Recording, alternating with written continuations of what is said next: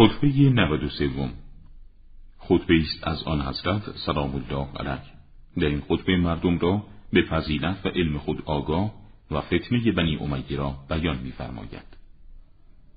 پس از حمد و ثنای خداوندی ای مردم من چشم فتنه را کندم. پس از آنکه ظلمت آن فتنه به نوسان و استراب افتاد و شر بیماری کل آن شدت پیدا کرد. هیچ کس غیر از من جرأت نزدیک شدن به آن فتنه را نداشت. از من بپرسید پیش از آن که مرا از دست بدهید. سوگند به خدای که جانم به دست اوست. نخواهید پرسید از هیچ چیزی میان موجودیت کنونیتان تا روز قیامت و نه درباره گروهی که صد کس را هدایت کند و صد کس را گمراه کند مگر اینکه شما را اطلاع خواهم داد از دعوت و تبلیغ کنندش و راننده و محرکش و جایگاه فرود مراکب و باب اساس آن. و اطلاع می دهم به شما که از اهل آن مردم چه کسی کشته خواهد شد و چه کسی با عجل طبیعی خواهد مرد.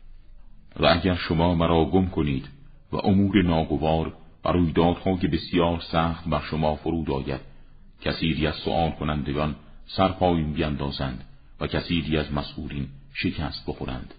و این هنگامی است که جنگ و پیکاری که شما را در خود فرو برده خود را جمع کند و پوشاک پاهایش را بارا بزند و دنیا برای شما تنگ شود و روزهای ابتلا و آزمایش را که بر شما میگذرد بسیار طولانی احساس کنید. تا اینکه خداوند متعال برای باقی مانده نیکوکاران شما گشایش نصیب فرماید.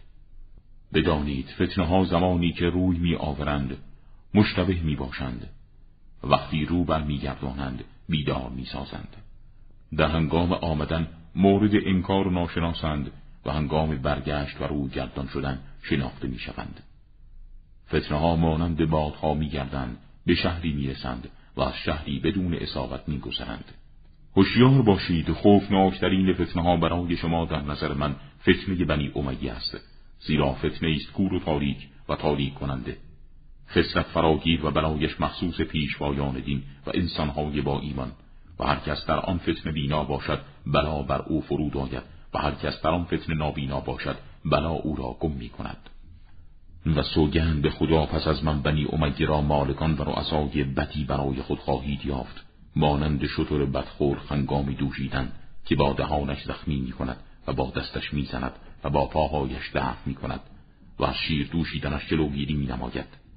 بنی امیه به همان وضعی که گفتم با شما رفتار خواهند کرد. تا کسی را از شما نگذارند مگر اینکه سودی برای آنان داشته باشد و یا ضرری به آنها نرساند. و بنای آنان از شما زائل نشود تا زمانی که پیروزی یکی از شما بر آنان مجسر باشد مانند پیروزی پردی بر مالکش و تابعی بر مطبوعش. فتنه های بنی امیه به طور قلیح و وحشتناک و دست دسته با وضع جاهلیت بر شما وارد می گردد نه مناره هدایتی در آن وجود دارد و نه نشانهای که دیده شود. ما خاندان پیامبر از آن فتنه در نجات هستیم و ما در آن فتنه دعوت کننده نیستیم. خداوند سپس آن فتنه را از شما جدا می کند مانند جدا کردن پوست از گوشت.